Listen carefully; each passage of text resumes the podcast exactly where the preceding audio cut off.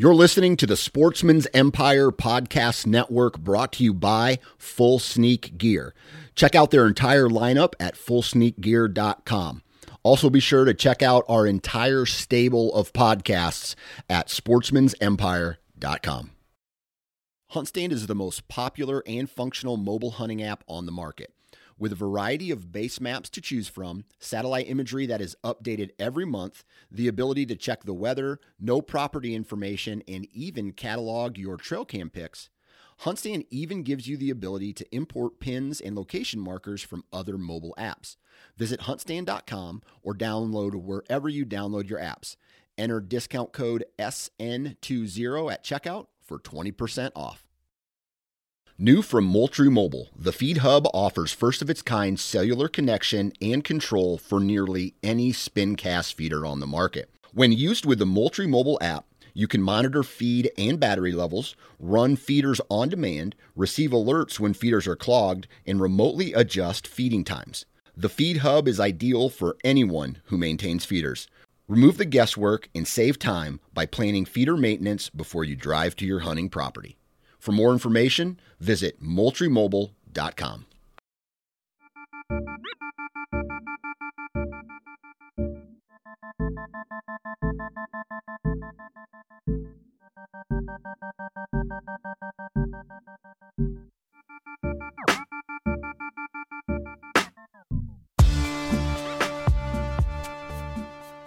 Happy Hump Day, everybody, and welcome back to the Fall Sessions. This is the fifth episode within this series, and today Aaron and myself, we're going to be talking about hunting gear and equipment. And uh, I know I, I talk all about that on the Hunting Gear podcast, but it all kind of ties in together, and I wanted to get his opinion. I wanted to take a couple deep dives into things like arrow weight and uh, what they're what you're looking for in a bow, and uh, some of the more important topics uh, when talking about your bow, your arrows, your accessories. Not necessarily things like camo pattern or, you know, boots or things like that, but more into the actual what makes bow hunting bow hunting uh, from a gear uh, perspective. So that's what uh, we're talking about today. Um, let's see, kind of a recap. I have not done, other than eScout, I have not done anything, uh, as far as, uh, deer related topics. I got my lumber delivered today. I'm going to be working on my deck this upcoming weekend. Uh, some honeydew stuff I got to knock out, but I've had back-to-back weekends of baseball tournaments. And so uh, I will be working at home and plan on staying as home at home as much as possible this weekend in order to get this deck done, so that by the time uh, state baseball rolls around, that's a big ordeal. We got some more. Uh, we don't have any more tournaments other than the state tournament. And Jesus, man, I just remember when I was a kid, baseball was in the summer. Uh, springtime was, what was springtime? Summer, fall was football, winter was basketball or wrestling, and sp- spring was just a very short period of time before baseball started. I don't even like I don't even remember playing soccer when I was a kid. But now with these club teams, man, if you're not in it right now, you don't have a chance of playing ball in the the area that I in the area of the state that I live. If you're not in a club team and your kid is not playing baseball, you know, throughout the entire summer, and like we're playing twenty-six games of baseball plus four tournaments this uh this year, and so that is um that is absurd to me, but it, it's that's really the only option other than t-ball. So there's these very small these small towns have up until a certain point, but then when your kid gets good enough, there's nothing above that, and so the next step is these club teams. And I'm telling you right now, the politics in this is absolutely ridiculous, especially for baseball. I didn't I didn't encounter it at all during football. Haven't encountered it at the community level uh, with other baseball or, or soccer. But at baseball, man, holy cow! Parents are just vicious. You know, tell oh throwing like that we were at one tournament and not one, but four parents got kicked out of one tournament for arguing with the ref. So whatever, uh, float your boat, I guess. It it's, it's, uh, it's new to me. I'm trying to learn it and navigate it. And, uh, I know I, I got some other buddies who have some kids who have already gone through it. And so, uh, it's interesting to hear them say, yeah, yep, you're, you're going to have that. So, uh, my daughter went to a wrestling tournament. It was called a Wrestle Like a Girl tournament in uh, Coralville, Iowa. It's pretty close to where we live, and I feel so bad for her. I said to her, hey, do you want to go wrestle in this tournament? You are going to be wrestling some really tough girls. And she said, yes, let's go do it. I'm like, are you sure? She's like, yes. And we get there, and we're uh, she weighs in, and she weighs in uh, seventy point three pounds. And so that zero point three pounds puts her into the next category that goes seventy to seventy-five pounds. And no big deal. We've wrestled girls that were heavier than her before, and she did okay. So I, I pull up the bracket of who she's going to be wrestling that day. And I was looking for the match numbers. So, the, um, so I know when and what match she needs to be on at what time. And she taps on one of the girls' names in, tra- in this uh, program called track wrestling. And one of the girls was eighty and seven, eighty and seven. And my daughter was three and three. And so I looked at this and I was just like, uh-oh. And so she spent the rest of the day, all five matches. She, she made improvements during each match, which was great to see. But they all ended in the worst possible way, and that was getting pinned. Uh, and she was very upset to the point where, like, I don't know if I want, I don't know if she's going to continue wrestling. And that's a disappointment because she she has the she has the ability to be tough. And so, as a child, or a, as a as a, a father, I'm trying to balance how hard to push my kids on this and, and when to let them ride. But it's hard when they want to go into a scenario. You, you want to, you want to encourage them to go do that, these things that they love, but maybe try to find the right tournaments or the right uh, level to get them in, because she got worked really hard, all five of her matches. And so uh, anyway, the, the moral of the story is, uh, um, that wrestling is hard, and she knows that now, and she knows what she needs to do if she wants to uh, keep going and get better.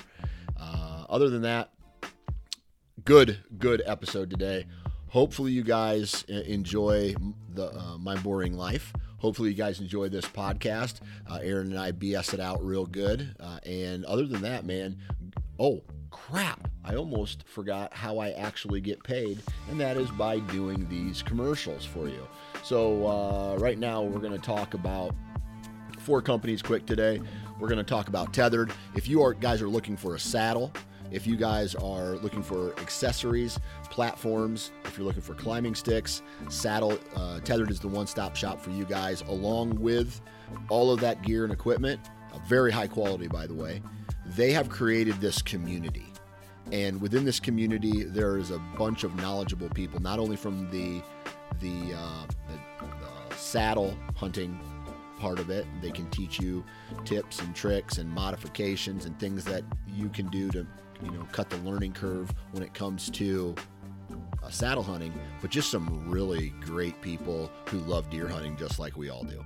So uh, go check out tethered nation dot com and uh, check out all of the Uh, all of the products that they offer. Uh, next on the list, we have Wasp Archery. Again, in my opinion, it is the heavy metal of broadheads. Uh, I, I love the design. I love the materials that they, they use. If you haven't had the opportunity, go back and listen to a hunting gear podcast I did with Fred Doherty a while ago. And he breaks Wasp down entirely for, for us in that podcast. Uh, the materials are the best of the best. The design is the best of the best, and a majority of their heads are still made within the United States. So that's a very big win. You know, if you want to go, if you want to support uh, an American company, go support Wasp. Outside of that, I just feel confident using their heads, man. And I know that whenever I put a broadhead into a deer, it's going to do a lot of damage, whether it's a, you know, a broadside double lung or it's a marginal quartering towards or away shot that where you just kind of hope everything works out the, the right way. And, uh, man, my success of finding the deer after I shoot it, whether it's a, a dead nut shot or whether it's a, a marginal shot, it, it just goes up with wasps. So uh, lots of destruction there. wasp archery dot com. Discount code N F C twenty for twenty percent off. N F C twenty for twenty percent off. Uh, next on the list, we have Vortex Optics. Uh, at, like... I'm getting ready to go up to Vortex next week, and uh, I'm going to be eating some steaks with the with the guys. I'm going to be drinking some old fashions. Wisconsin does it a little bit different, but I'm going to be drinking some old fashions. I'm going to be uh, recording some podcasts. I'm going to be learning about some of the new equipment that these guys, or binos, and uh, stuff that these guys are putting out. And then after that, uh, just try to record as much content and then come home and, and be a dad again. So, uh, spending one night up there at Vortex. If, uh, I don't know, if you see me driving down the interstate, honk and I'll wave. Uh, let's see, vortex optics dot com. So if you're looking for uh, binos, if you're looking for, uh, you know, they have the new Triumph H D. That thing's badass. Uh, so go take a look at that. Make sure that you guys check out, check out their social feeds. Make sure you check out their podcast. Make sure you check out uh, a whole bunch of stuff from Tethered, or excuse me, from Wa. Uh, Jiminy Christmas, I'm going dumb. From Vortex. Make sure you check all of it out because they're introducing new stuff all the time. Uh, they have the V I P warranty. You break it, eat it, poop it out, smash it, put it in a box, send it back to them. They will fix it for free and then send it back to you. So uh, V I P warranty, uh, vortex optics dot com. And last but not least, Huntstand. Uh, dude, it's e-scouting time, right? It, because I'm busy with all the all this kid activity, I'm e-scouting. And the best way to do that is with some of the best digital imagery that there is in a hunting app, uh, and a variety of digital imagery uh, on a hunting app, and that's Huntstand. And so I love just cruising, you know, Huntstand, looking for the landowners, looking for the access routes, looking for uh, pinch points, looking for parking, you know, looking for camp, you know, camping areas, looking for water on some of my Western hunts. And uh, then you just, you know, you just sit there and you, you analyze where you think a stand would go, and then the best way to access it on specific wind directions. And so that's what I'm that's what I'm doing right now with Huntstand. So if you want to read up on all the all the functionality Huntstand offers, please go and visit huntstand dot com. And while you're there, check out the Pro Whitetail platform. And that is the commercials, ladies and gentlemen. I really appreciate you taking time out of your day to listen.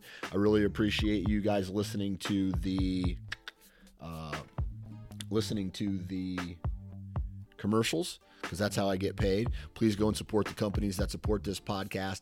And uh, man, we got to remember the good vibes, right? So uh, let's get into today's episode.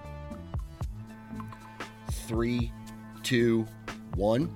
All right, this is the fifth installment of the Fall Sessions right here on the Nine Finger Chronicles podcast, and I'm back with Aaron, the host of the Fall podcast. That's why we're calling it the Fall Sessions. So um, how you been, dude? Good, man. Good. Uh, good long weekend. Um, went to the lake, had some fun, went to a niece's birthday party, and now here we are. It's T A C week here in Michigan, so total, total archery challenge. You know, as we're recording, this is going to happen in two days, so I'll be heading up north for that, and uh, it's going to be a lot of fun, man. Awesome. All right. Um, you love baseball, right? I do, yeah. Actually, let me back up. I've never been to a T A C event.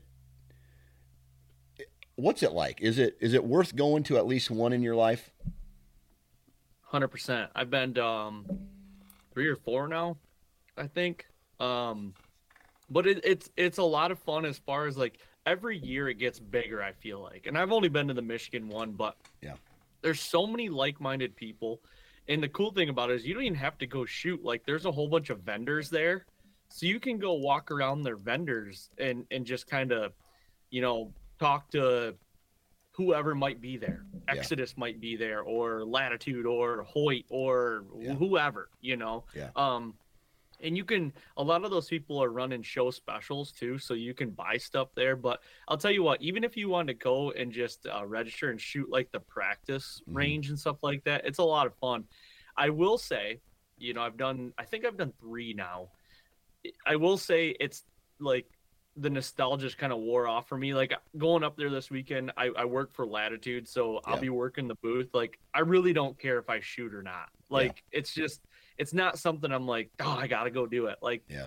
for me, I've been there. I've, I've shot the courses. Now I'm like, ah, I just kind of want to go and, and hang out with the people. You know what I mean? And right. just kind of and talk. So right. right. That's where I'm at. Yeah. I've, I've put some thought into going to one, one of the closer ones here.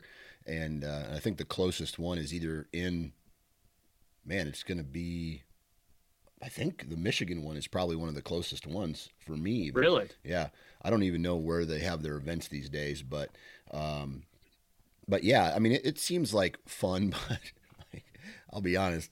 If someone said to me, hey, all expense paid to uh, a T A C event, I would probably just go to watch and hang because yeah.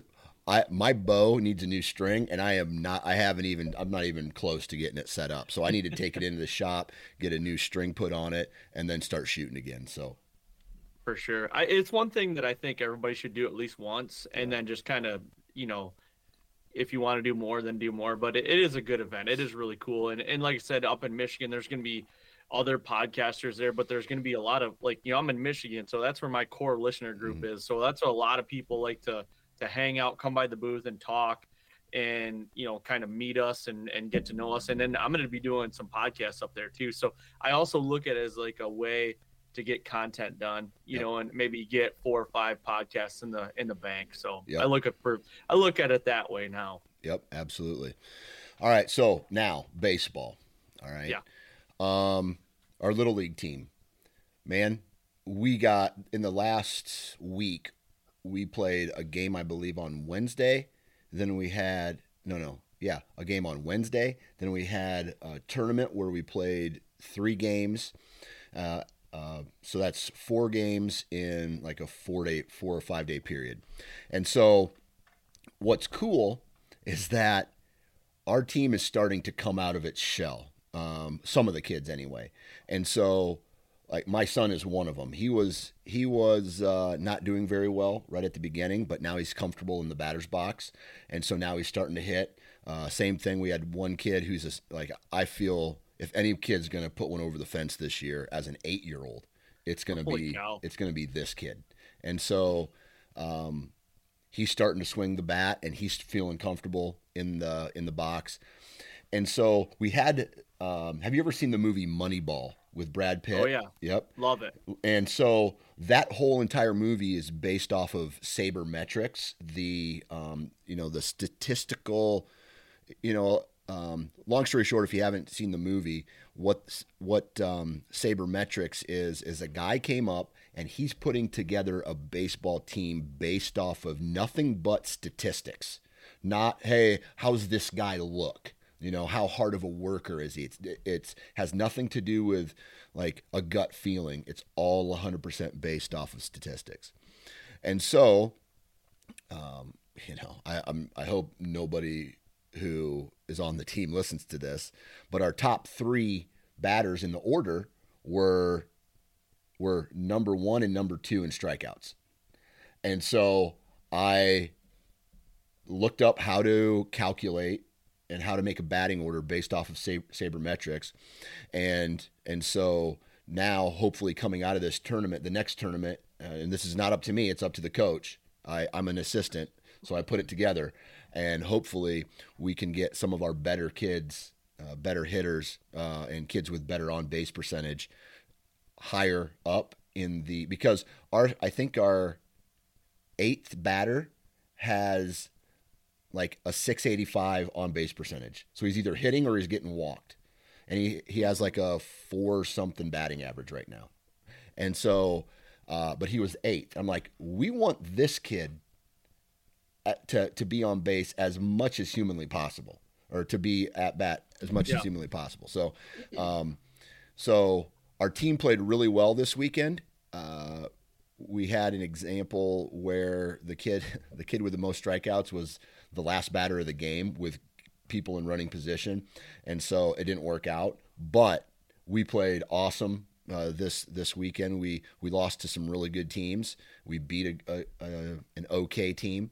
And so, uh, anyway, baseball, I'm, I'm starting to fall back in love with baseball and just like the statistics of it. Like I, I love looking at batting average and digging into how'd this guy get on base, or how did, how, what's his yep. slugging percentage and things like that.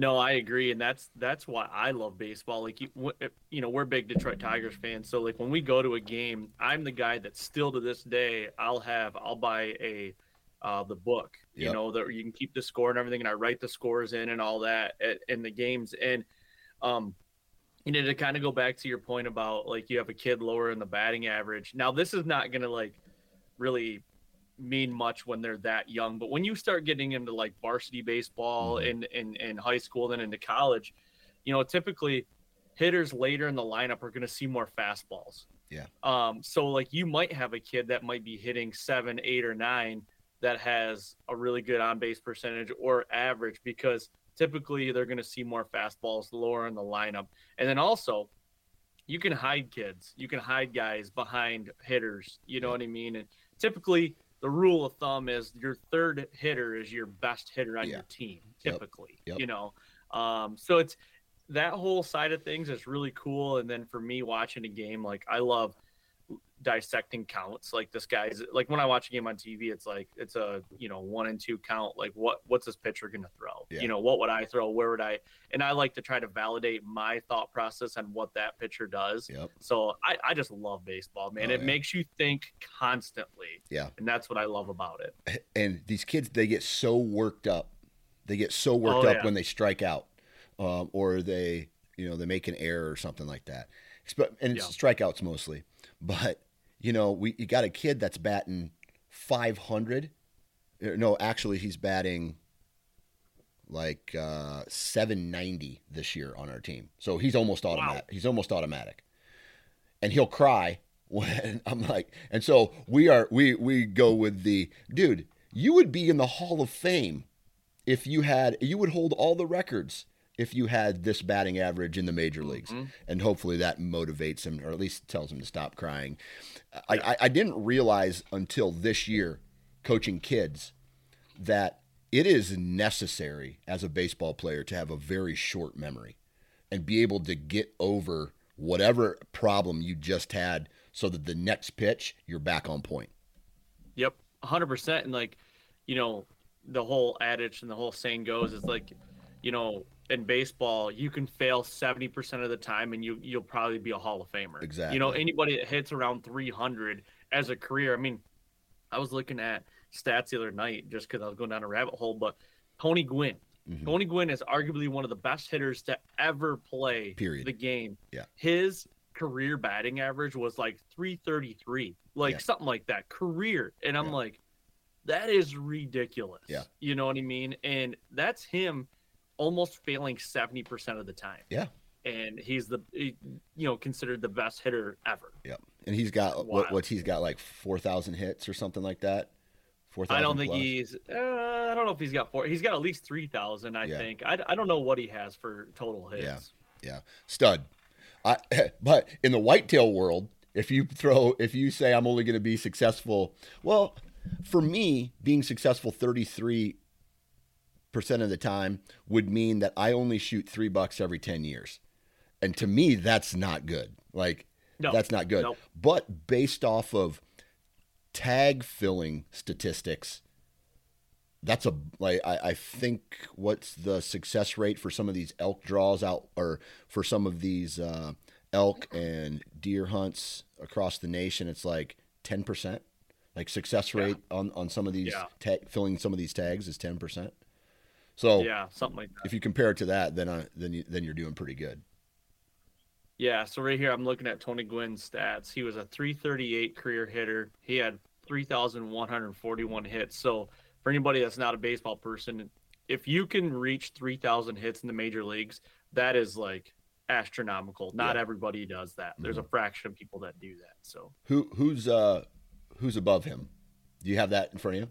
I'm going to say Pete Rose is probably He's number one. above him. Yeah. Um, let me look. Of course, for those who are listening, we are going on a huge, uh, down a huge rabbit hole right now that has nothing yeah. to do with whitetails. uh, actually, so there's a lot of people, or not, I shouldn't say a lot, but there's a, quite a few people ahead of him. So Pete Rose has four thousand two hundred six hits. He's got the most. Then Ty Cobb, forty-one, four thousand one hundred eighty-nine. Hank Aaron, Stan Musial, uh, Trish Speaker, Derek Jeter's got thirty-four hundred. Honus Wagner, Carl Yastrzemski, Albert Pujols, Paul Molitor. You know, you got... They're all over three thousand.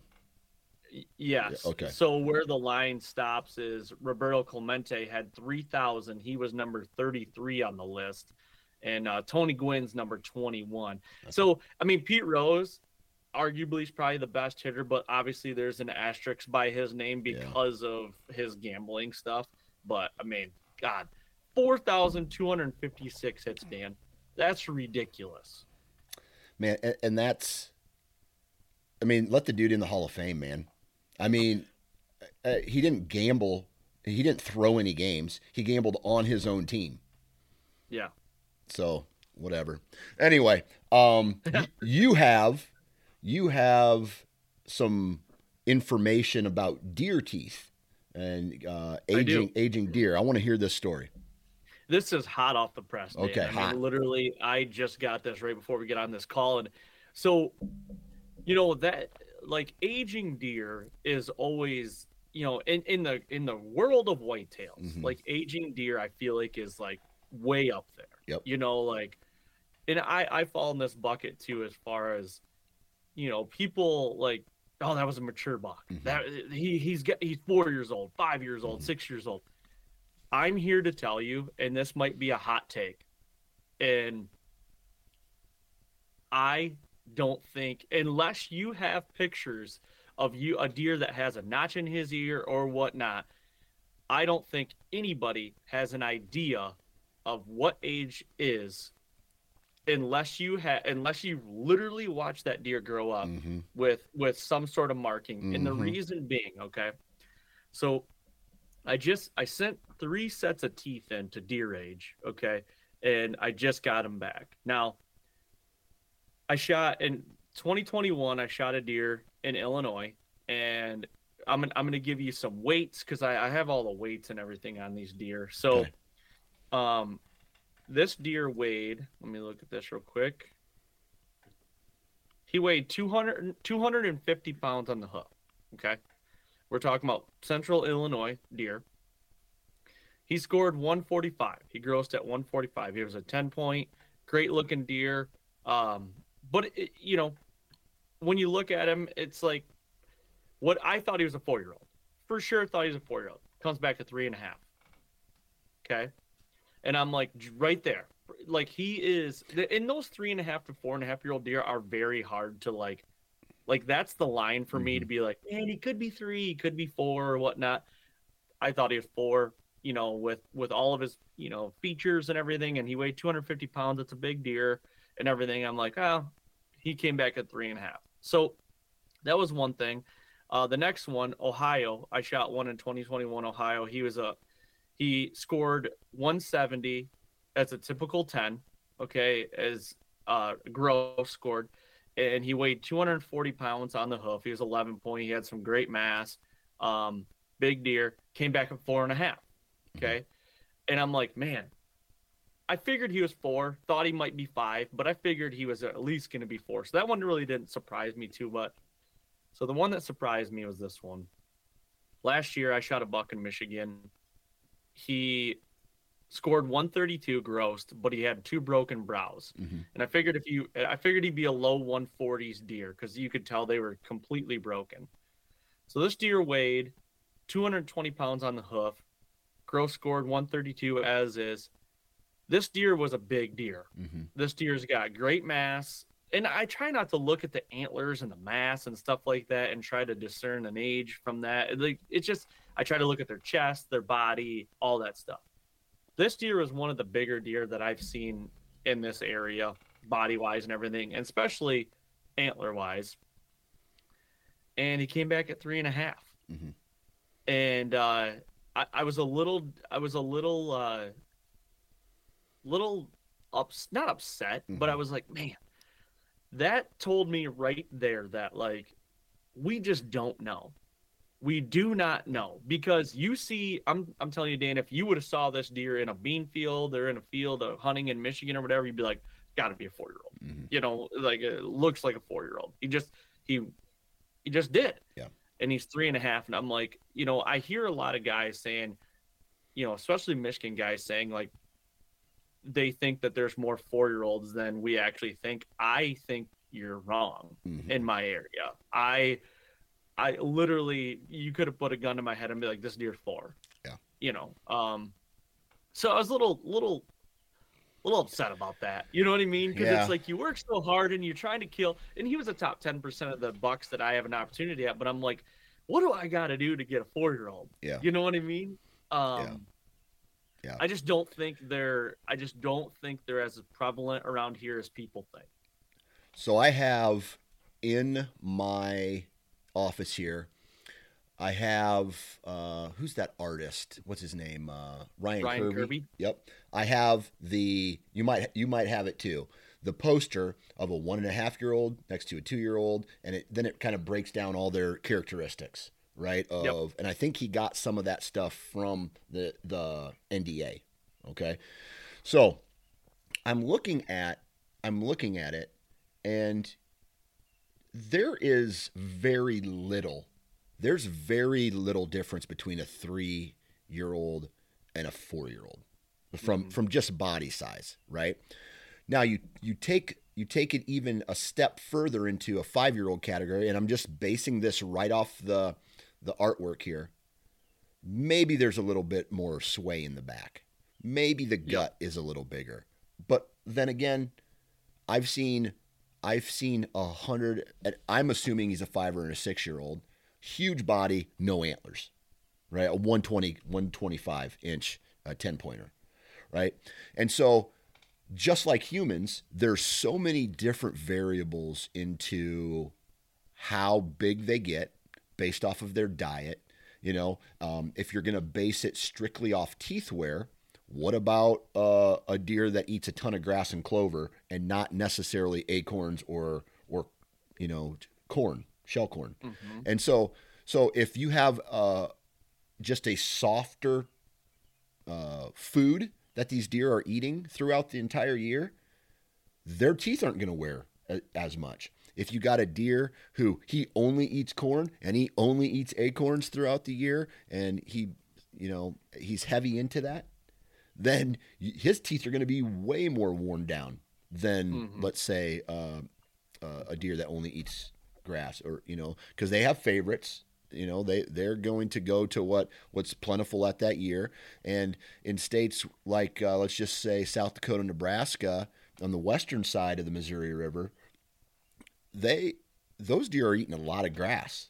And so yeah. their body size will never be as big as a um as a, a deer here in the Midwest that has all that starch corn and things like that. So there's so many, there's so many variables that, and, and to top it all off, genetics. And like I told you on the Shipwreck episode on your podcast, Shipwreck was a eight, nine, you know, he was, he was eight, nine, ten years old when he, he was ten years old when he was shot. And I have documentation of almost every single year. And Sam Calora, the guy who shot him, he is a deer breeder, so he knows about deer. He says he's probably a ten-year-old buck, okay? He weighed, I want to say, between two hundred and two twenty-five pounds, okay? And so genetically, he was a small-bodied deer. And if you would have taken the rack off of him and put it, it put a one twenty inch rack on him, this deer is now not look, getting looked at at all, because it just, he has a small body.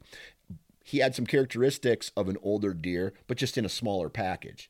And so, yeah, unless, I agree with you one hundred percent, like even me, I say, oh, the deer downstairs are four years old, or this one's a two year old, or this one's a five or six year old.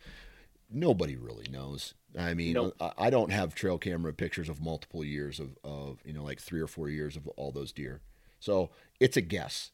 And that's what everybody's doing, is they're, they're taking their best guess. And yeah, I don't know. Yeah. And it's, you know, that deer I was talking about, the Michigan deer, I should grab him real quick. I got him right here. But um, a buddy of mine hunts a, a farm close to where I shot him, and actually found that deer's shed uh, the year before I killed him. Mm-hmm. And I, he gave me the shed, and the shed to me screams a three-year-old, mm-hmm. like just by the antlers. Mm-hmm. Okay. Now, I, and I just told you a little bit ago, I try not to look at the antlers and, and judge a deer off age on that. But when you look at like a three-year-old, what people say they're three-year-olds, and I look at that shed, I'm like, man, that's a three-year-old. Yeah. And then I look at his antlers now as they're sitting there, I'm like, hey, he's a four-year-old. Like, yeah. you know, as as a skull captain, like he's got great mass. And so it was a little, a little upsetting, but it was also to the point where I'm just like, it just reiterates the fact that, like, it doesn't matter the size of the antlers. You just don't know. You don't know. Like, you, you, you don't know unless you've seen that deer grow up, mm-hmm. you know? Yep, absolutely. So, um, I'm looking at a pair of sheds right now in my office that I found like in two thousand nine, eight or nine, so a long time ago. And I'm telling you, the pedicles on that thing are the size of maybe a quarter, or a, like somewhere in between a, a, a nickel and a quarter, okay? And I would say it's a, there's no brows on them, just little bumps for brows. But we're looking at a one hundred fifteen inch, I guess it would be an eight, because they're just little bumps for brows, but with the pedicles that are very tiny. And so I look at that and I go, that deer genetically is gifted, because that's, the pedicle size is like a, a one-year-old or a two-year-old. So mm-hmm. potentially the first set of antlers that this buck ever grew was one hundred fifteen inches, one hundred ten inches. It's nuts. Yeah. And that, that, so that'll be, that'll be another thing. The first buck I shot this year, gross scored at one eleven, mm-hmm. and he's got like a seven inch, like double main beam. Okay. So, um, you know, not really massive. Not, I honestly think he's probably a two-year-old. I had a little ground shrinkage when I grew, when I walked up to him. I thought he was a year older, bigger than I thought, but I wasn't, you know, I was, I was happy with the deer. I'd shoot the deer again, honestly, yeah. but I'm going to send his teeth in, and I'm going to be really interested to see if he comes back at a year and a half, mm-hmm. because if he does, that means the same thing as like that deer's first rack. He's mid-teens and grew a double main beam. Yeah. You know what I mean? I, I got to imagine he's going to be at least a two-year-old, but I could be completely wrong. That deer could be three. Yeah. You know? Um, and if that's the case, geez, I have, I have no clue how age deer. Yeah. So it's one of those things where I, I, I always say I'm going for a four-year-old, but mm-hmm. when you, when you really boil it down and break it down, like, I'm going for a deer that at that exact moment looks good enough for me to shoot. And that yep. has to do with body size and antler size. It's not one hundred percent mm-hmm. based off of uh, body. So, Amen. Uh, you know, even I'm, I guess I'm a little bit of a hypocrite. Yeah, I think we all are. Yeah. And, and, you know, how many times do you, uh, after a sit, you talk to a buddy, it's like, man, I saw, he's a big deer, man. I, he's probably four-year-old. And I'm like, really, you got to check yourself. Like, yeah. is he though? like, yeah. Is he? And one thing, here's another uh, interesting thing. So you see a doe group come out, and they just look really lean. And they, they, you know, some, even a mature doe doesn't carry the body weight like a, any buck will. You take mm-hmm. uh, uh, what I'm going to guess is a mature doe. They come through, and a, a spike, a yearling or a two-year-old comes through. They're bigger already than a than the oldest mature doe.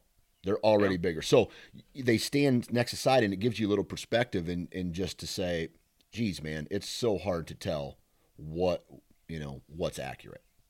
Mm-hmm. Agreed. Yeah. Oh, and yeah. by the way, I had a buddy during shotgun season one year.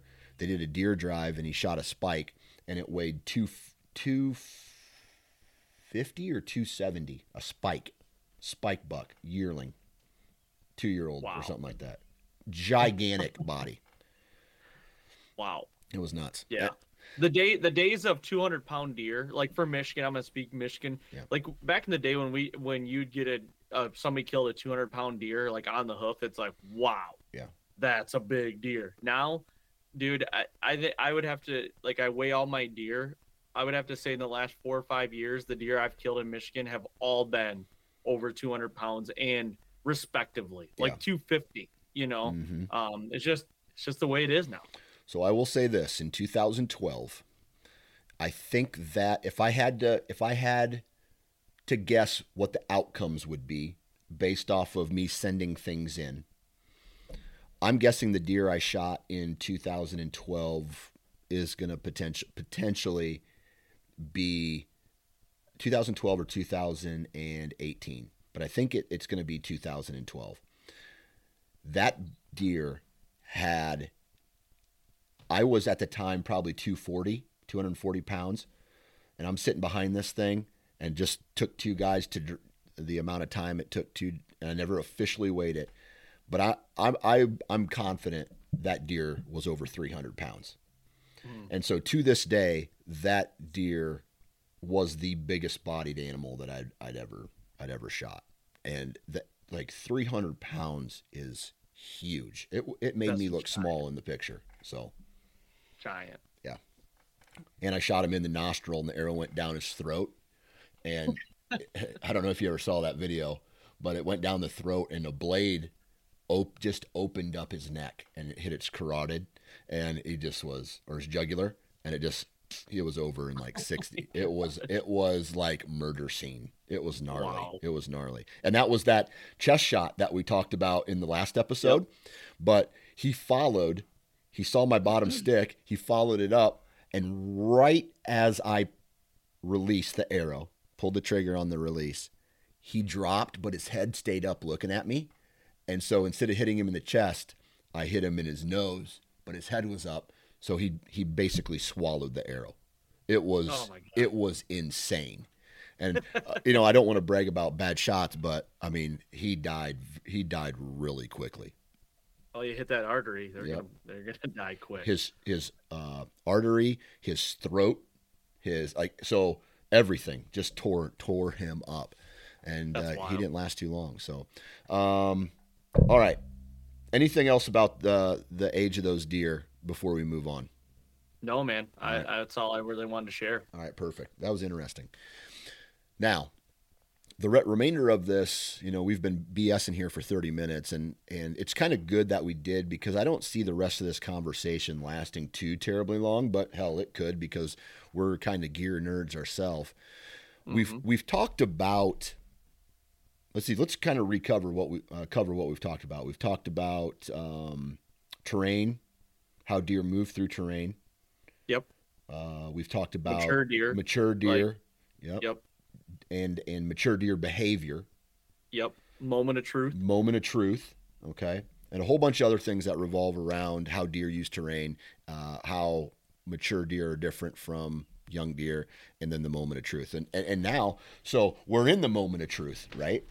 And for me, and I'm I'm guessing you're going to agree that the moment of truth becomes less of an issue when you're confident in your equipment.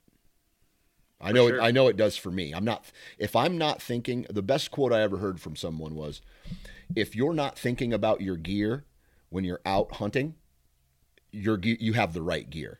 For example, when I go out west, I know my boots are great and working the way I should want them to because I'm not thinking about my feet and I'm not thinking about my boots. I'm just going. And so yep.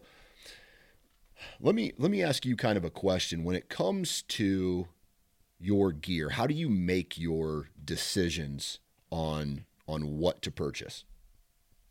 Well, this honestly, this happened um, by a lot of trial and error mm-hmm. and a lot of following, thinking I needed to follow trends back mm-hmm. in the day. Mm-hmm. Like the trend thing really got, the trend bug really hit me around two thousand ten, eleven, twelve, thirteen in those areas. Dude, I was buying a new bow in like middle of October, November mm-hmm. and putting new, a new rest on it, new arrows, new broadheads, new, because I saw someone else doing it. Yeah. And that couldn't have been, like, it was the worst thing to do, you know? So, um, and I struggled, like twenty eleven, twelve, or ten and eleven, I struggled mightily just because I didn't have confidence in yeah. my gear. Yeah. And honestly, now that I've gotten a little more mature and everything, and when I'm going into something or thinking about something, like, I, there's a lot of things I take into consideration, but the one thing is how, how do I have to, or how can I use this piece of gear and not have to worry about it is my first and first, first thing. Like, you know, I switched to fixed blade broadheads two years ago. I don't want to have to worry about it. I want to be able to put it on there and it's going to perform. Yep. And that's what it does. Yep. You know, um, the other thing is, like, I've went as far as, you know, I use a Q A D uh, rest. Mm-hmm. Okay. And a lot of people, me included, I used to tie the cord just right on the cable. Mm-hmm. Now I use the clamp, and everybody's like, why do you use the clamp? That thing looks so stupid and everything. And I'm like, well, when you really think about it, it's really functional and I can fix it in the field if I need to. Yep. And, you know, instead of having a press to be able to spread your string and put a little loop through there and tie it, why not use the clamp? Yep. You know what I mean? So it's little things like that.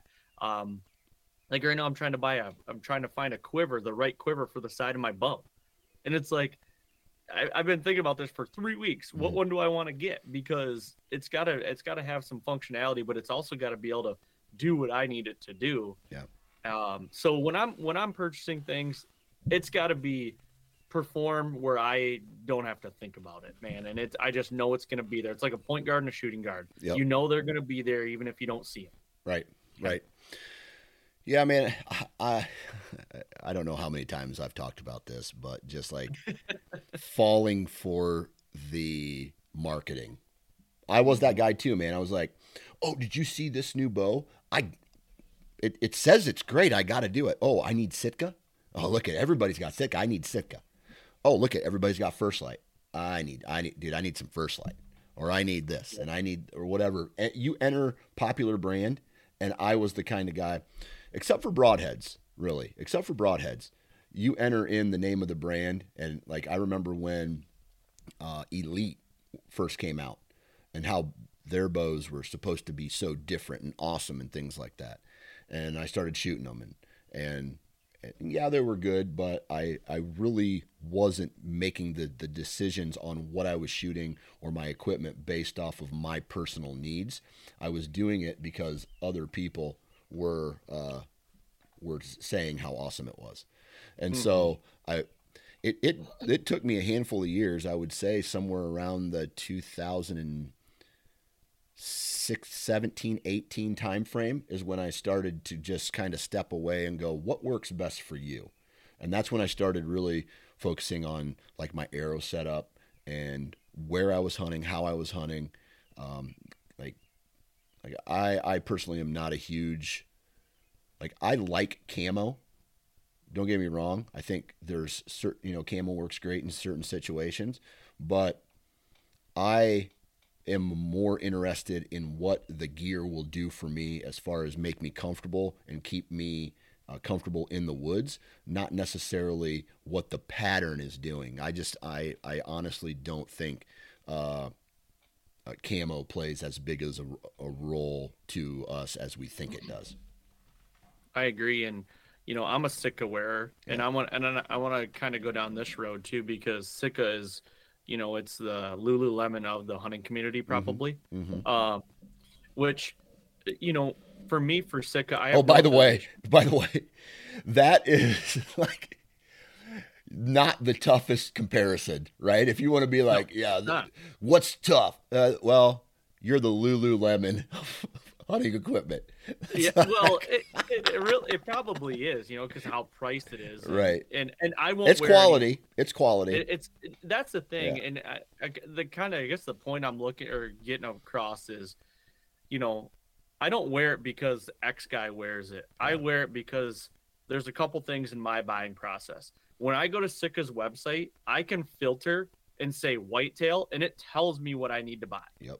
I'm the type of guy that I'll do research, but I want to know from the people that are building this, what is going to work best for me. Mm-hmm. Get me in the right direction. Mm-hmm. You know what I mean? And you know, so I like that whole process. But also they have, they have, um, whatchamacallit, like uh, they have kits, basically. They have yep. a they have a big game kit. They have a turkey kit. They have a whitetail kit. And, you know, it is marketing and everything, but I'm like, I can go in that whitetail section and be like, yeah. That's it's a good starting point. one hundred percent. Yeah. Um, and it takes a lot of the guesswork out of it. And honestly, Dan, it fits like a hug. Mm-hmm. Like I love, and anything that's going to keep me in the tree longer, yeah, I, and I'm sure First Light's the same way. I'm yeah. sure Kuyu is the same way. I'm sure whatever else is the same way. Just get with, with what you want and stop bitching if somebody uses Sitka or First Light or something like or whatever. Yep. Yep. You know? Yep, absolutely. You know, I, I I really don't want to go down the the camo rabbit hole because it just it just becomes talking in circles, right? Yeah. Uh, and, and, and just clothing in general, because I hated the marketing, so I decided to uh, branch out and start going in different directions. And so, um, like, I like how Huntworth has uh, has some solid options. And so I'll be working with uh, Huntworth, and, and it's more affordable. Uh, and I think the quote some guy used the other day was, it is seventy percent of seventy or eighty percent of Sitka as far as quality, but half the price. Mm-hmm. And so, and so that's working man type numbers, you know what I mean?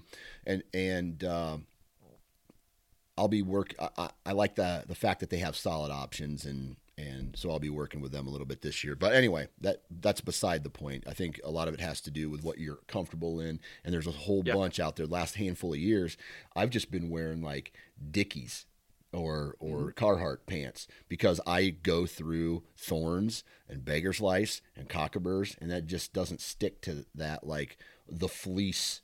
Like I have a pair of Sitka fleece uh, pants that I don't wear anymore because beggar's lice is so thick on it. Mm-hmm. So I bet. Yeah. Now, we've talked about mature deer, right? We talked about big-bodied deer.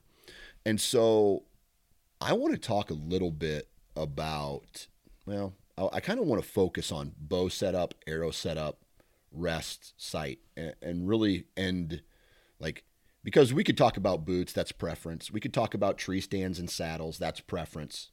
We could talk about ground blinds, that's preference. But there's a lot more science and numbers behind draw length and arrow weight and, and, and things that are technical that we could talk about yep. with that, those kind of things. So when it comes to your bow, your arrow setup, maybe even some of your accessories, how are you picking that type of gear?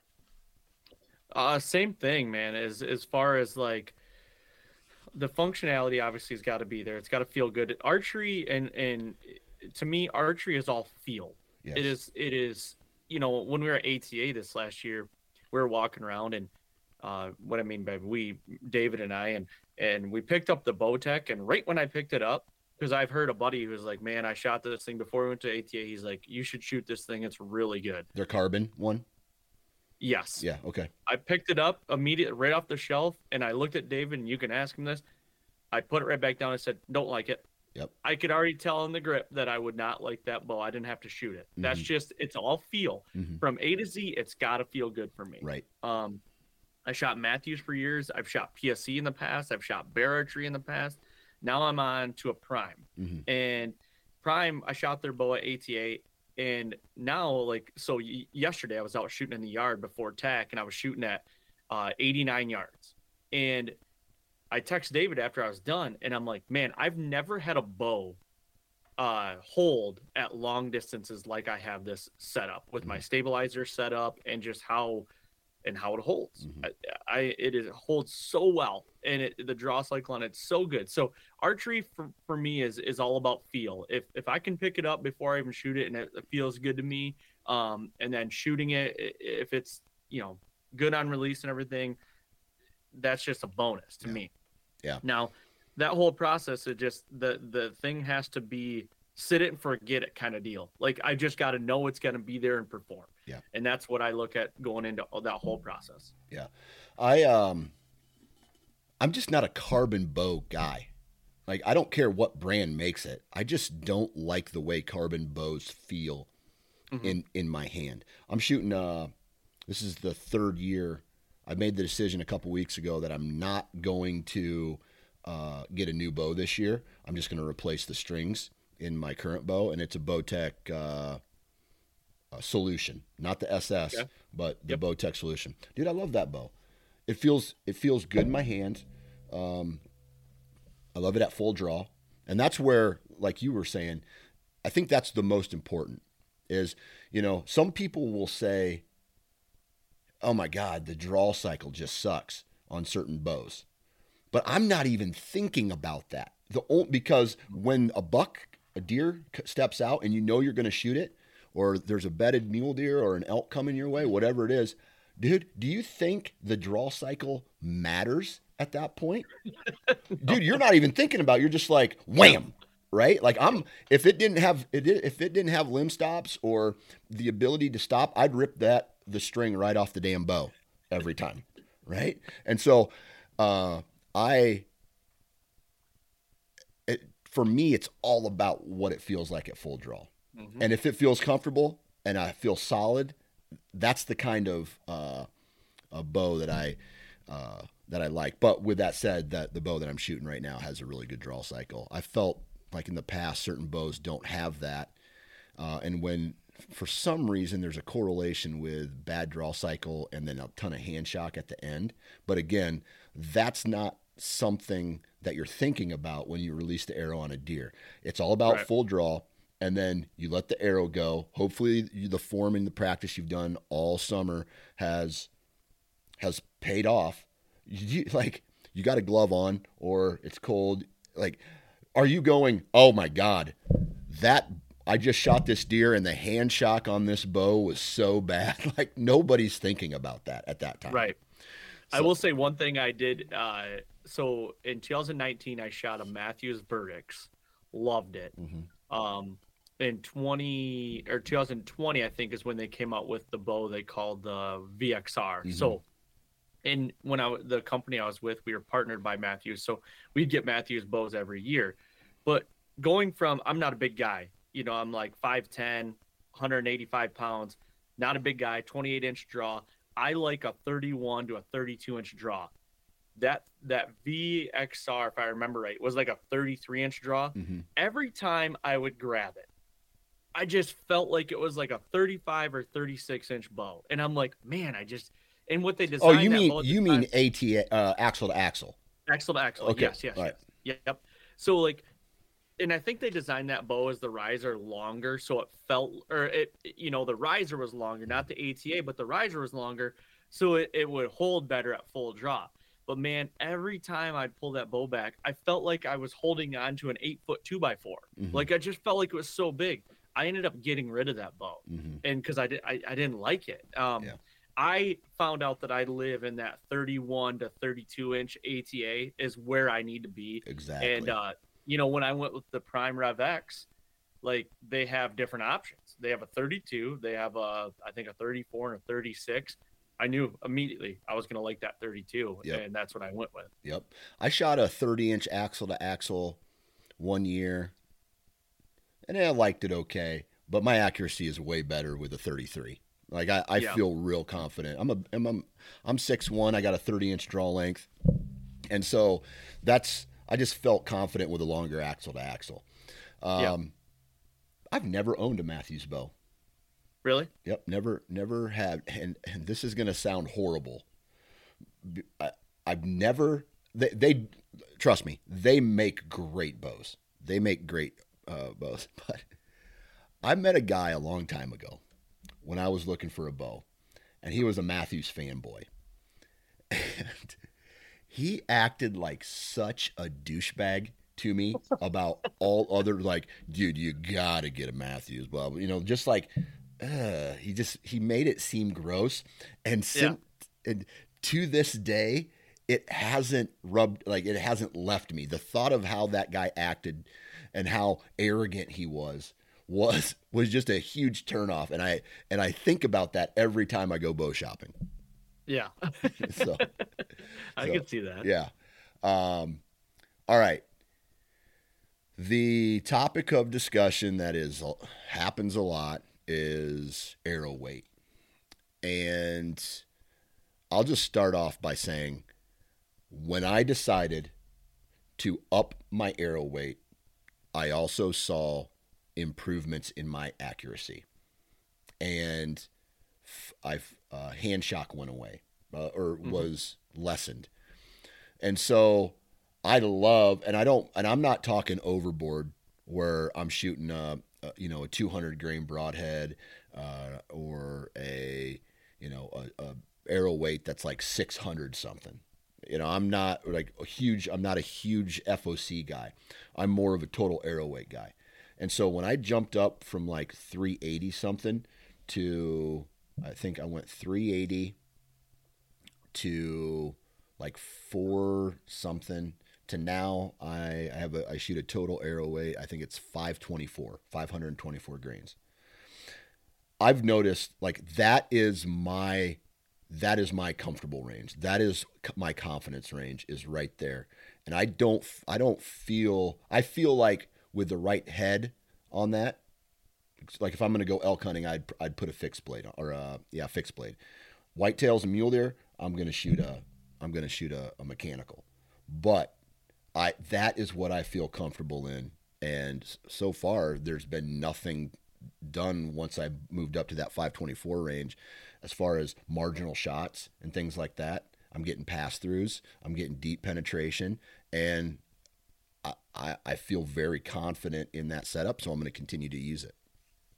Yeah, and finding that comfort zone is huge. And, and two years ago, I started playing with different arrow weights. And um, actually, in two thousand nineteen, I built my first, like, where I built them. I bought components from Ethics Archery, and I, you know, with the I changed broadheads at that time, and I just ended up being around the four seventy grain. Mm-hmm.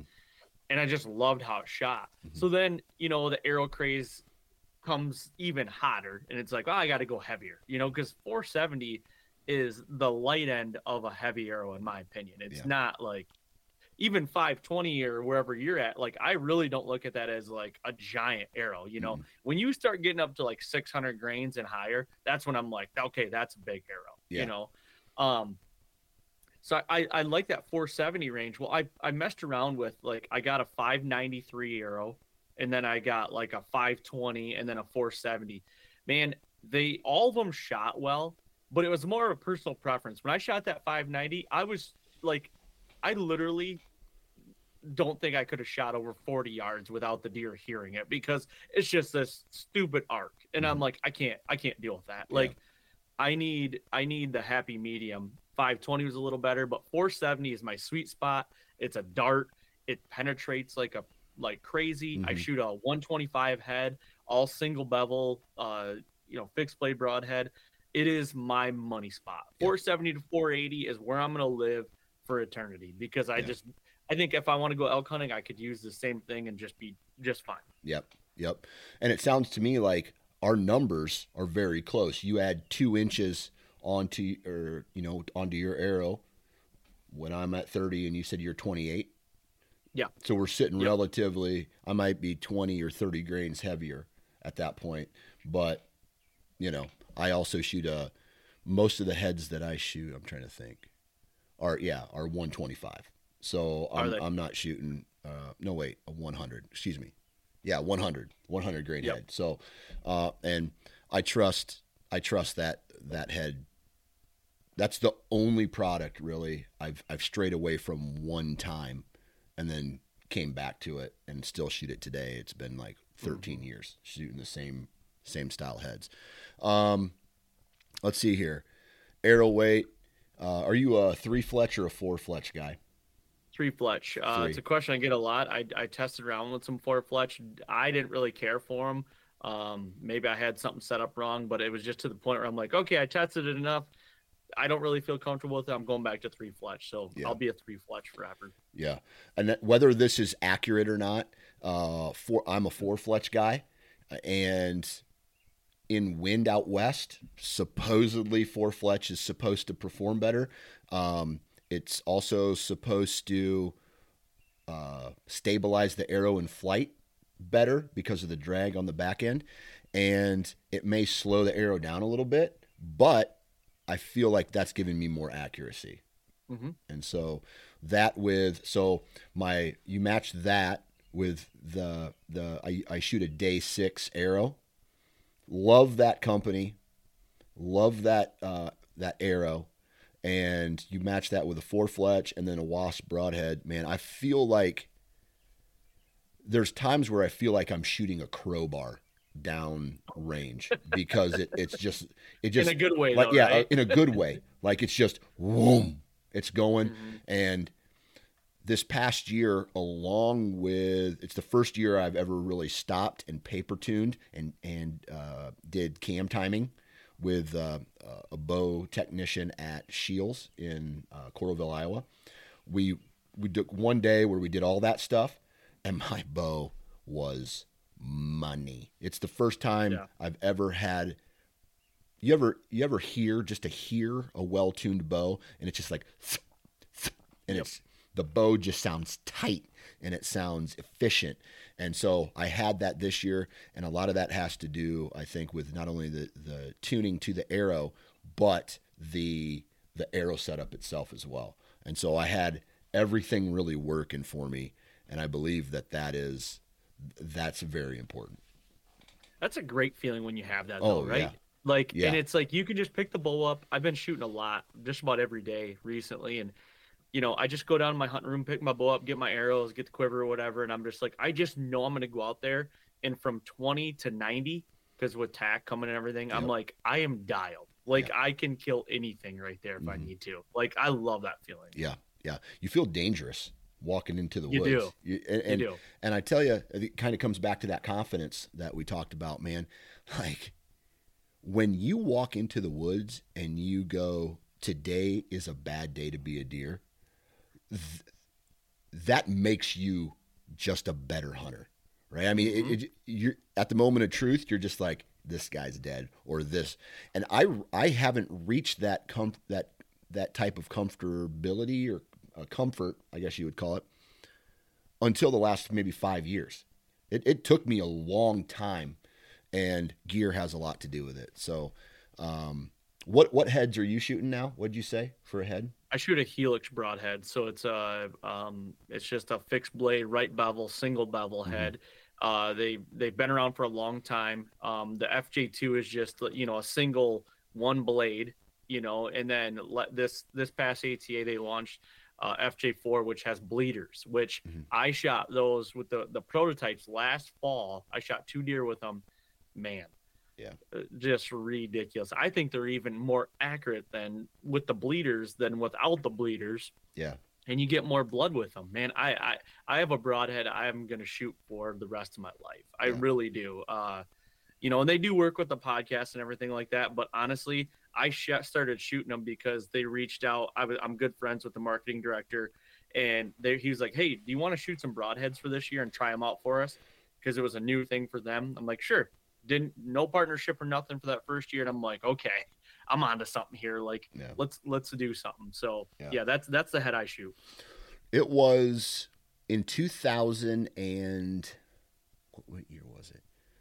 It would have been two thousand five. I got my finger cut off.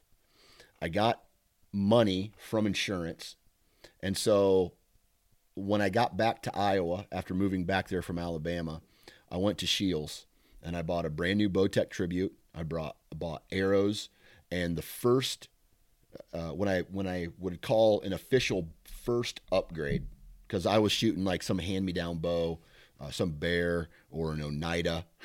I used to shoot an Oneida. Um, nice. The first pack of broadheads I ever bought with my own money was in two thousand, late two thousand five or two thousand six, was Wasp jackhammers, and so that's a Made in America head. And I have killed so many deer with that head, that specific head, more than any other broadhead combined. Uh, and it's just something that the blood trails that I've had, the just the straight damage that it does on marginal shots, and that's really what it what what it comes down to, in my opinion, is you take your arrow and you or your your um, broadhead, and you take my broadhead, you put it through the lungs or the heart, dead animal. The true test of a good broadhead comes when you gut shot it or ham it, or, you know, is that broadhead doing a ton of damage on marginal shots? And if it's slowing the deer down or stopping the deer with that marginal shot, that's a good broadhead to me. Mm-hmm. Yeah, and I did test that out, not not on purpose by right. any means, right. not on purpose. I shot a deer in, in twenty twenty-one, no, um, yes, twenty twenty-one, I'm sorry, and I hit him back, and I yeah. got shot him, yeah. and um, he never. It took me a while to find him, but it, I did find him, and he, you know, it was a, it was a big ordeal, but it, it performed. The broadhead performed. Um, I shot another deer that earlier that year, uh, completely full frontal, mm-hmm. and with my arrow setup, like I told you, it's four hundred seventy grains with one hundred twenty-five grain head, um, twenty-eight inch draw, only shooting sixty-five pounds. I shot him right in the chest, you know, right like, and came down, and the arrow had six inches of the arrow when I when I walked up to him was was sticking out between his legs and went through the whole cavity. Yeah, you know, and right then and there, I'm like, that's a two hundred, two hundred forty pound deer, mm-hmm. and I'm like, right then, I'm like, this thing is ridiculous. And yeah. that was only the that was only the single blade. It wasn't like the you know the the bleeders. And yeah. I'm like, yeah, this thing is ridiculous. And that that's what my true testament came in twenty eighteen. For, and this this is not necessarily about broadhead, but heavy arrow and, and heavy arrow plus fixed blade. I don't know if I would have got the penetration on a mechanical, probably just based off, you know, physics. No, I wouldn't have. But I, I had a Boss uh, four blade on. Um, that's my fixed blade of choice. And so I drew back and I hit the deer. It it was in his ham, because he was hard quartering away. It was it was a shot that you you know like I we talked about it last last time. I'm pretty aggressive on my shot, but it is a shot I probably should have rethought about taking. Mm-hmm. My arrow saved me on that though, so I was able to shoot the deer, go through the ham, go through all the guts, and go pop the diaphragm. I think I hit very low. Uh, opposite side lung, and it came out his armpit. And so another mechanical with my twenty twenty-one buck, similar to you, I shot right in the chest, and it was a mechanical, and so I had a huge damage there. And I had, I see, I shoot a thirty-two inch arrow, I believe it believe it is. Wow. Yeah, I think it's thirty-two. I mean, I got a thirty I got a thirty inch draw. So yep. I, you know, so it's a thirty-two inch arrow. And so what is it? thirty. Yeah. thirty-two inches. And I think four inches were sticking out. It, he, I got twenty-eight inches of penetration yep. with that mechanical and that arrow setup. And that was another time where I was just like, damn, like I, I know I'm, I, I know I'm shooting the right, the right stuff right now. Right. Yeah, and that just goes back to the confidence too. Yeah. When you when you see that kind of stuff, it's like, man, you almost feel a little invincible. Like I feel oh, a little yeah. invincible. Like I could, and it's almost almost uh, too too uh, to a fault, mm-hmm. because it's like you might start thinking like, oh, I can start pressing the envelope a little bit. I can take just any shot I want. Well, you got to do it within reason too. You yeah. know, you don't want to be taking shots straight straight up the old hind end or anything like that. But right. um, I mean, do it. do it with what you have confidence in, but don't overstep thinking that you're uh uh invincible as far as like taking very marginal shots. Yeah, you know. Yep, absolutely. Another thing that I went, and there's no test that I've done, it, again, it's confidence. I went from a cable uh driven rest to now I'm shooting a Vapor Trail limb driven rest. And I think I'm getting way better accuracy with that rep, with a limb-driven drop-away rest than with the the cable-driven that I was shooting previous. Yeah, I, I used to shoot the Vapor Trail uh, limb-driven. I've I've still got one on my, my another bow. Mm-hmm. Um, it's a great rest, honestly. It's very easy to tune. Mm-hmm. It's very easy to work. I guess the, if I had any, I mean, it's full capture as well. Mm-hmm. But uh, if I have any any beef on it, and this is not much beef, is on like a spot and stalk kind of thing, my arrow will still move, move around, around quite a, a bit. bit. Yeah, quite a bit. Now with my Q A D, um, it doesn't move around as much, mm-hmm. but it still does. But like I said, go back to that, like, you know, I have had on that Vapor Trail on like a spot and stalk situation, have it ding around and hit hit the bottom of my sight maybe on yeah. my on my Q A D. I haven't had that issue. That's not why I switched. I honestly, the reason why I switched is because I had the Vapor Trail set up on one bow and I had a Q A D on another bow, and I'm, I just started using the Q A D. They're both really good rests. Yeah, yeah. I I get one hundred percent what what you're talking about. I just put my finger over top mm. of the arrow when I'm yep. when I'm stalking, but I, yep. I, I know exactly where, what you what you mean by that. And so when it comes to price. Here's here's how I approach it. If if I was in golf, if I was a golfer too, or if I was shit in stamp collecting, or or what whatever the the extracurricular activity is, and and hunting, then I would have a split budget, right? And so I would have to be very cautious of what I spend. If I'm, if I am personally going all out into different categories, and I'm a, you know, hey, I'm a golfer, and I also like to go to baseball games, and I like, I don't do shit. Ex- like I don't want, I shouldn't say I don't do, I don't want to do shit except go hunt. Right. Hmm. We go on vacations and things like that. But, but what I'm getting at here is those day six arrows. They're, in my opinion, they are the best arrow that is made in the, in the industry. That, and that's, that's, uh, th- they don't sponsor this show at all. They don't do, they don't do any sponsoring. I, I don't think.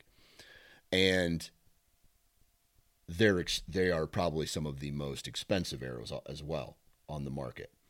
But I look at that and I go, it's my only thing. Like hunting is my only thing. So I want to have the best equipment for uh, what I can afford. Right. Back in the day, if I was, you know, twenty-six year old version of me, I wouldn't have been able to afford that. It would have been out of my price range. But now I make the money. I make enough money. They last me a couple years, and I'm, I'm confident in them. And so I'm the type of person who pays more for confidence and, mm-hmm. and that kind of stuff. So I look at some of the prices and how people break it down. Like, I don't feel like, I feel like, especially in the hunting industry, that price does reflect quality. I agree. Um, definitely. I agree. I will say, talking about the arrow thing, um, I think one of the, one of the best arrows for like a budget arrow, I would call, is a Gold Tip, like mm-hmm. X T Hunter arrow. You know, I've shot those things forever. Mm-hmm. Um, not that expensive. They work really well. Um, I, I don't have any affiliation affiliation with Gold Tip, but that is like a good budget arrow. But I agree, like y- you're gonna get what you pay what you pay for. And honestly, since I started the podcast, like the podcast can fund a lot of my mm-hmm. like equipment that I need or, or or I'm trying to use. So it's a little easier for me to buy things now uh, than just using like the family money. Yeah. But I will say, like I'm I'm I squeak when I walk. I'm so cheap and. Yeah. Like I'll bitch and bitch and bitch about it. Like, man, I, I could figure out reasons why I need that, but I'll bitch and bitch and bitch about it for like three weeks. Then it's like, all right, just swipe the card, and then I'll yep. buy it.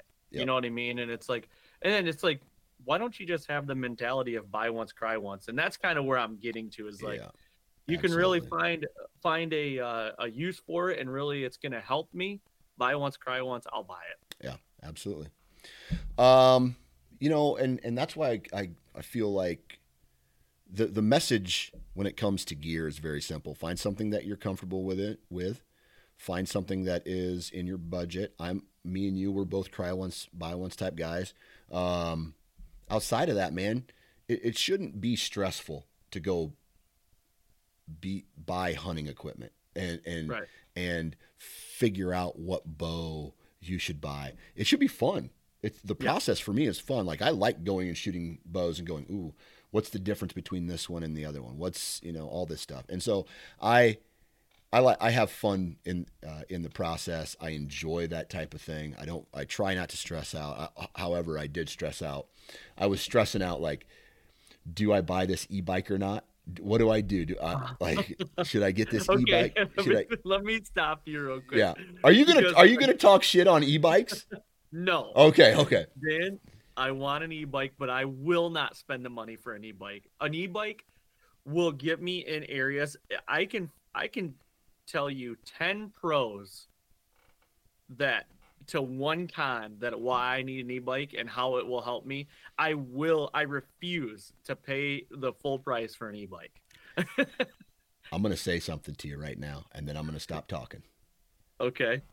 When I went to South Dakota this year, I usually either hike a mile in, set up camp, then hike another mile or mile and a half to a glassing spot and set up, or I walk a mile in from my truck, or however, you know, usually the mile's the cutoff, or maybe a mile and a half somewhere. Then you set up and then you go, can go a little bit deeper. Dude, I went in six and a half, almost seven miles with my e-bike in the same amount of time it took me to walk one, maybe two miles. It is, it is worth it. But you got uh, the, the the caveat there is you got to make sure that the land that you want t- to hunt on has certain, like, what the rules and regulations are for e-bikes. Okay? Right, First right. and foremost. Yeah. But the benefit of them, especially on my my new farm that I had in Iowa, deer, they okay the, the access to the main part of the farm is through one gate, and when I would walk in there, the deer on the ridge would see me. When I drove my e-bike in there, they just went like this. They just looked at me, and then they went back to doing what they were doing. And it got me the opportunity to get in without spooking deer. And dude, dude, it, it's worth okay, it. Okay, tell me this, though. Uh, I'm going to play devil's advocate here. Now, this I, is where I'm at with it. Okay. Okay, so an e-bike, let's just say modestly, you're going to be spending like three grand for a bike. Okay. Yes. Now I get it. It it has, you know, pedal assist and all that stuff, and mm-hmm. you don't have to pedal as much. I understand that. I have a really nice pedal bike, mm-hmm. like a mountain bike. Okay. Yeah.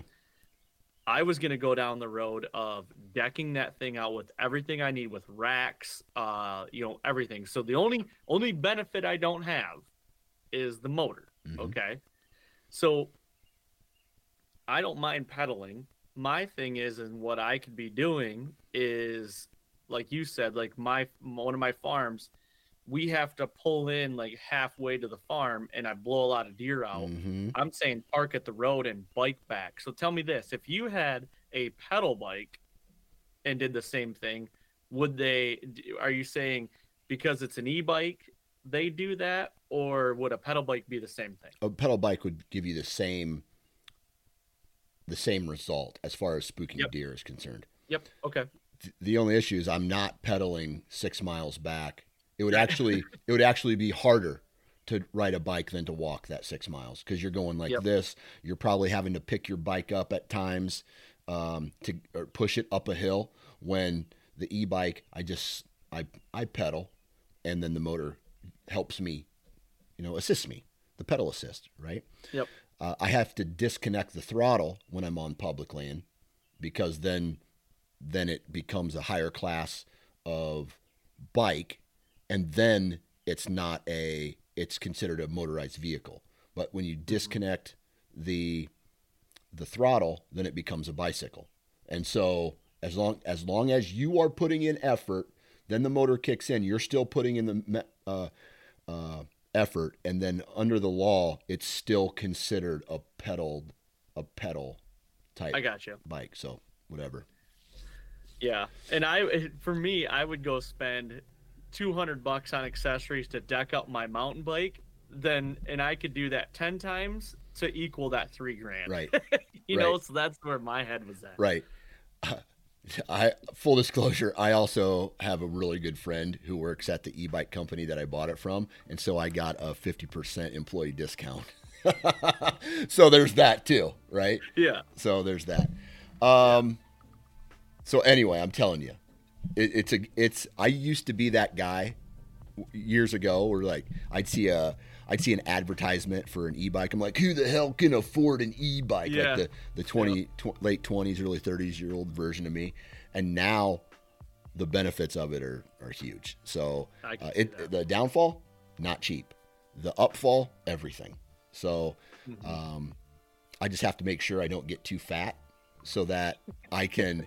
I don't break the weight limit on it, things like that. So uh, um, other than that, any other tips, tricks, tactics, thoughts about gear? No, I, I'm I'm just going to reiterate just, you know, the confidence. Find yeah. stuff that you have confidence in. And for instance, like I have a release I've been shooting for thirteen years. Yeah. And everybody else is shooting these nice thumb buttons and back tensions. Mm-hmm. Mine literally is a true flyer, uh, like hardcore buckle foldback. Yep. And the thing is dependable. Yep. Like it's, it's stuff like that. It's not sexy by any means. Mm-hmm. You you you walk up to a line, you're shooting next to guys at a three D course. They're going to look at you like, why aren't you shooting the aluminum U V, like shoot it self-release? Well, because I don't need to spend eight hundred dollars on a yeah. release, and this one works fine. Yeah. So use find out what is, you know, best for your confidence. Get stuff that simplifies it for you and mm-hmm. uh, have fun. Absolutely. Absolutely. All right, my man. Well, appreciate uh, another talk here on the Fall Sessions, man. I really appreciate you taking time out of your day to do this. And uh, I guess we'll talk to you next time. Sounds good, Dan. And there you have it. Another episode in the books. Huge shout out to Tethered, Wasp, Vortex, Huntstand, Uh, Woodman's Pal, and Huntworth. Please go out and support the companies that support this podcast. Huge shout out to all of you for taking time out of your day. Huge shout out to my kids. Huge shout out to my wife. Huge shout out to the United States of America. Um, good vibes in, good vibes out, and we will talk to you next time.